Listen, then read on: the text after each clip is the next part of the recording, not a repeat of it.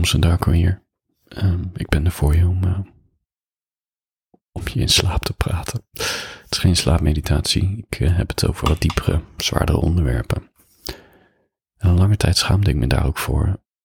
Omdat het zo gek voelt en niet helemaal in tune met de rest van de wereld. Maar het grootste voordeel van schrijven over mijn gevoelens in kunst, dus in fictie en proza-vaaltjes, wat ik al jaren doe, verspreid op blogs en Instagram posts en Facebook dingetjes. Dat is dat ik gelijkwaardige mensen ontmoet die op dezelfde manier naar de wereld kijken.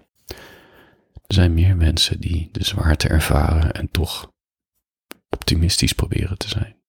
Begrijp je? Ik wou dat er een diagnose was voor ons, zodat we ons misschien wat minder gek voelen en niet elke keer denken van er is wat mis met ons. Want wie gaat er nou voor de lol naar slaaprichten luisteren met hele donkere onderwerpen? Uh, jij. En welke gast voelt nou de behoefte om dat in te spreken? Ja, ik. Ik had ook gewoon een slaapmeditatie kunnen doen. Maar ja, ik luister zelf niet naar slaapmeditaties omdat ik me dan ga vervelen. Mijn brein wil geprikkeld zijn voordat het gaat slapen. Dus ja, vandaar dat ik dit inspreek. Ik moet zeggen, het ontspant me enorm om dit in te spreken voor je.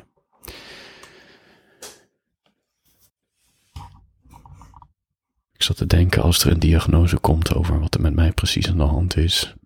Die hang naar duisternis, terwijl ik ook best een optimistisch persoon ben. En dat fatalisme wat in me zit, dat idee dat elk moment de wereld kan eindigen. Wat me niet per se een hedonist maakt. Daarom zegt iedereen die elke minuut van de dag wil genieten. Juist niet. Maakt me juist heel, nou, ik wil niet zeggen saai, maar het liefst zit ik gewoon te schrijven of te lezen en een beetje te wandelen. Ik wou dat daar een soort diagnose of een soort woord van was. Dan kon ik me niet van verklaren aan anderen. Soms heb ik het wel eens met over met mensen die mij DM'en of een mailtje sturen van ja, hoe zou de planeet heten waar wij thuis horen? Vaak zeg ik dan hetzelfde. Dat is, ik denk dat die planeet Melancholia heet. Het is trouwens ook een film van Lars van Trier. Over een, uh, volgens mij een planeet. Of een planeotide die op de aarde afkomt die Melancholia heet. Um, een van de thema's in die film is depressie trouwens. Ik denk dat het daar wel thuis hoort. En anders um, zal de diagnose niet melancholia zijn, maar misschien Saturnia of zo. Saturnus, de god Saturnus, werd, uh, uh, werd gezien als de god van de melancholie. En ook van de depressie. En er zit wel wat in, want de Romeinse god Saturnus die is van um, de oogsten, dus van de seizoenen. En door de seizoenen van het jaar ben je bewust dat de tijd vergaat. En als de tijd vergaat, dat geeft je toch wat melancholische, niet per se depressieve, maar melancholische gevoelens van je vergankelijkheid en dat je oud wordt. En dat je lijf niet meer zo jong is en, niet meer, en je geest niet meer zo onschuldig. Dus melancholia komt met een besef van wijsheid en van filosofie. En dat schreven ze ook toe aan deze god Saturnus. Dus mensen die depressief waren, werden bezorgd door god Saturnus. Mensen die chronisch in een dipje zaten, die werden als een kind van Saturnus gezien. En ik denk dat dit het mooiste is aan denken in mythes en metaforen. Dat is nu, als we het label depressie plakken, op iemand plakken, dan voelt het alsof het heel uitzichtloos en heel heftig is, maar dat is het niet. En dat begrepen de mensen, want um, ik heb het over 4, 5, 600 jaar geleden, waar mensen dus nog steeds anderen omschreven als dat je bezorgd bent door God Saturnus, of dat je een kind van Saturnus bent. Dus een overblijfsel uit de Romeinse tijd, die ze in de 15e, 16e, 17e eeuw uh, nog steeds gebruikt in de spraak. Dat is dat er veel meer compassie en begrip bij zit. Omdat God Saturnus in een soort breder mythologische zin werd begrepen. De tijd die voorbij gaat. Besef dat je er alleen voor staat in het leven soms. Dat het heftig is, maar ook een soort wijsheid of een rust die iedereen kan vinden. En Saturnus wordt wel gezien als kil en koud, maar het is ook een aanmoediging om af en toe eventjes het isolement op te zoeken, om weer opnieuw op te laden, om daarna weer aan de wereld te verschijnen. En misschien ligt de focus van onze huidige samenleving te veel op positieve gevoelens, terwijl dat gewoon niet kan, want je kan niet altijd positief zijn. Het, het, heeft, het, het slingert heen en weer. Dus er is niks mis mee in dat je even een Saturnus bent. En als je een depressie hebt gehad, wat heel heftig is, want ik kan er zelf over meepraten, het verandert je wel. je kan heel negatief naar kijken, maar je neemt altijd een soort wijsheid erin mee, in een soort realiteitszin, een soort rauwheid, een soort kalmte ook. Ja, alsof een deel van Saturnus nog uh, in je is blijven zitten, wat niet verkeerd is. Snap je? Het is niet verkeerd. Maakt je denk ik een completer mens.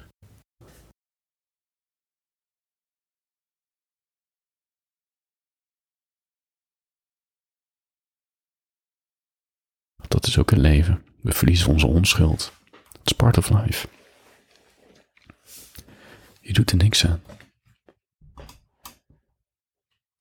Maar het is ook een kracht. Daarom zijn oude wijze mannen, vrouwen zo fijn om mee te praten. Dat je voelt dat ze op een andere manier naar het leven kijken. Er valt zoveel van ze te leren. En zelf groeien we ook toe naar zo'n persoon door alle ervaringen. Misschien snap je het leven juist al beter als je een donkere periode meegemaakt. Dat denk ik oprecht. Gewoon wat het leven echt is. Als we dat masker van optimisme, naïef optimisme even afdoen. Dat rennen achter doelen aan en ambities. Begrijp je? Voor je gaat slapen ik nog even een verhaaltje voorlezen. Ik klik even met de muis naartoe. Um, ik weet niet of ik hem al eerder heb gelezen. De administratie is een beetje chaotisch als die omgaat, maar het, eh, het verhaaltje heet Het doet er niet toe.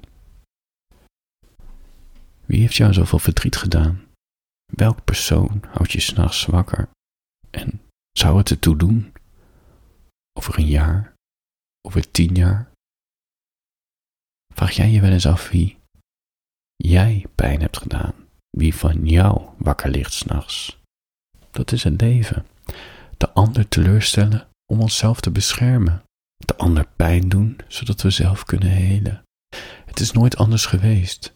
Het zal ook nooit anders zijn. Dit is het leven.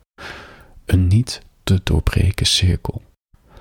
Want er zullen altijd mensen om ons heen zijn. Altijd. Ik kan niet met ze. Ik kan niet zonder ze. Dit is het leven. We moeten onszelf beschermen. Anderen beschermen zichzelf ook. Anderen doen mij ook pijn. Doe het er echt toe. Over een jaar. Over tien jaar. 20, 50? Waarschijnlijk niet. Dus waarom maak ik me hier zo druk om? Waarom hecht ik zoveel waarde aan de leegte, aan het verdriet? Ik moet dit blijven herhalen. Het doet er niet toe. Het doet er niet toe. Het doet er niet toe aan het eind van ons leven. Voor je gaat slapen, moet ik toch nog even iets kwijt. Dat is um, je heel kut voelen, maar weigeren om professioneel hulp te zoeken. Ik vind het zo'n fascinerend fenomeen. Je wilt echt niet weten hoeveel mensen in mijn DM sliden bijna, uitleggen hoe slecht het met ze gaat.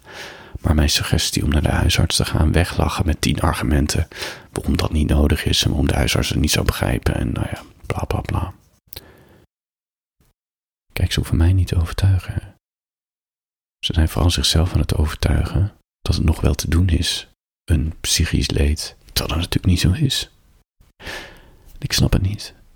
Je gaat toch niet zeven weken doorlopen met een gebroken been? Wat is het nut van dat?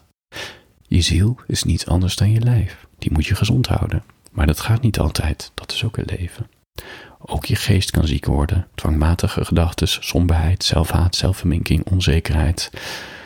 Nou ja, you name it. En dat is ook oké, weet je. We leven in een fucking ingewikkelde samenleving. We hebben een complexe jeugd achter de rug. Het is gewoon veel.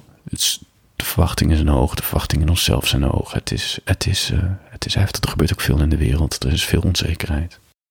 Veel zaken waar we totaal geen invloed op hebben.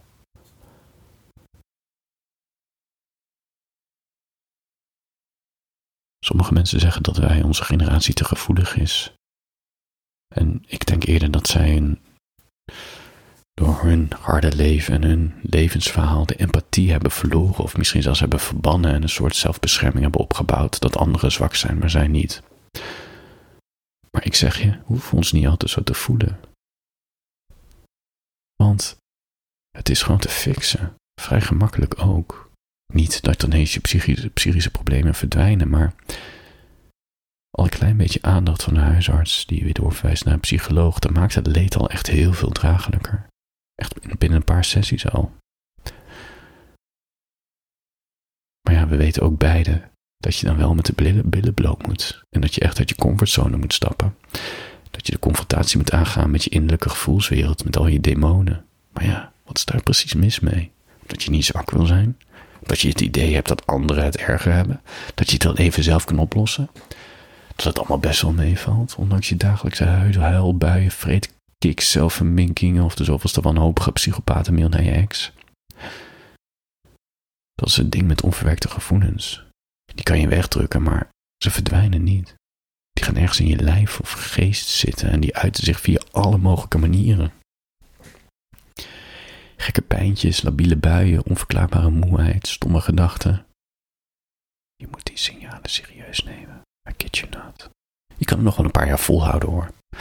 Het is niet zoals een gebroken been. Die, die pijnprikkel kan je niet negeren, want dan valt je been eraf. Maar je geest is wel kampioen pijnlijsters plakken op je eigen angstige gedachten. En je ziel valt er ook niet af. Gelukkig niet. Maar er komt een moment dat het volledig uitvalt. Gewoon alsof de stekker eruit wordt getrokken. En dan hoop ik oprecht voor je dat je binnen drie maanden weer een beetje op adem komt en je normaal kan nadenken. Maar ja, in het ergste geval ben je jaren aan het herstellen voor je weer een normaal leven kan hebben. Het is ook niet erg, hè? Soms moet je op een hele pijnlijke manier die les leren, maar ik weet sowieso dat na zo'n inzinking je sowieso een heel ander leven tegemoet gaat. Een beter leven. Maar ja, moeten we daar nou op uit laten komen? Je kan het een stap voor zijn. Zodat het niet zo rigoureus hoeft te gaan. En zo moeilijk is het niet.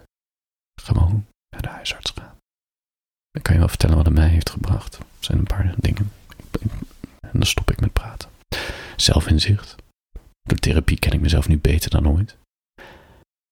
Die irritante gedachten die ik vrij normaal vind, bleken eigenlijk niet normaal te zijn. Uh, nu zijn ze weg, of ik kan ze beter negeren, of ik heb het eerder door dat ik weer een oude kan stappen. Sowieso heb ik een paar hele handige trucjes geleerd om toe te passen als het weer even niet gaat in mijn hoofd en de angst en somberheid me overvallen. Dus een houvast. Het geeft me ook heel veel vertrouwen. Dat ik niet bang hoef te zijn. Gewoon die trucjes uitvoeren.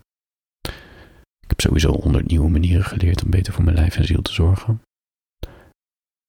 En ik ben ook beter, nog steeds lerende, maar beter in staat om, in staat om mijn zorgen te uiten. En ook beter in staat, nog steeds lerende, om na te denken wat ik nou zelf wil. En misschien nog wel het belangrijkste is dat ik door al die inzichten ook een beter verhaal heb over vroeger en over nu. Wat me is overkomen wat voor invloed ik erop heb gehad, hoe het me heeft gevormd en hoe ik het wel op betere manier kan zien. Het enige wat telt is het resultaat. En deze reis, nou misschien is het wel een reis, dat begon gewoon allemaal met een bezoekje aan de huisarts. Omdat het gewoon even niet ging met mij. En daar zijn huisartsen voor. Daar worden ze gewoon voor betaald. Ze zijn druk, maar ja. Nee heb je, ja kun je krijgen. En de huisarts zegt altijd ja om langs te komen. Dus, voordat je in slaap valt en je wacht op een teken, of een signaal, of een argument, dit is het teken. Kap met je grootspraak. Laat jezelf fixen door een pro. Slaap lekker. Handjes boven de tekens. Als je door mij weltrustig gewenst wil worden, app of mail me even. Dan ga ik je in een volgend spraakbericht noemen.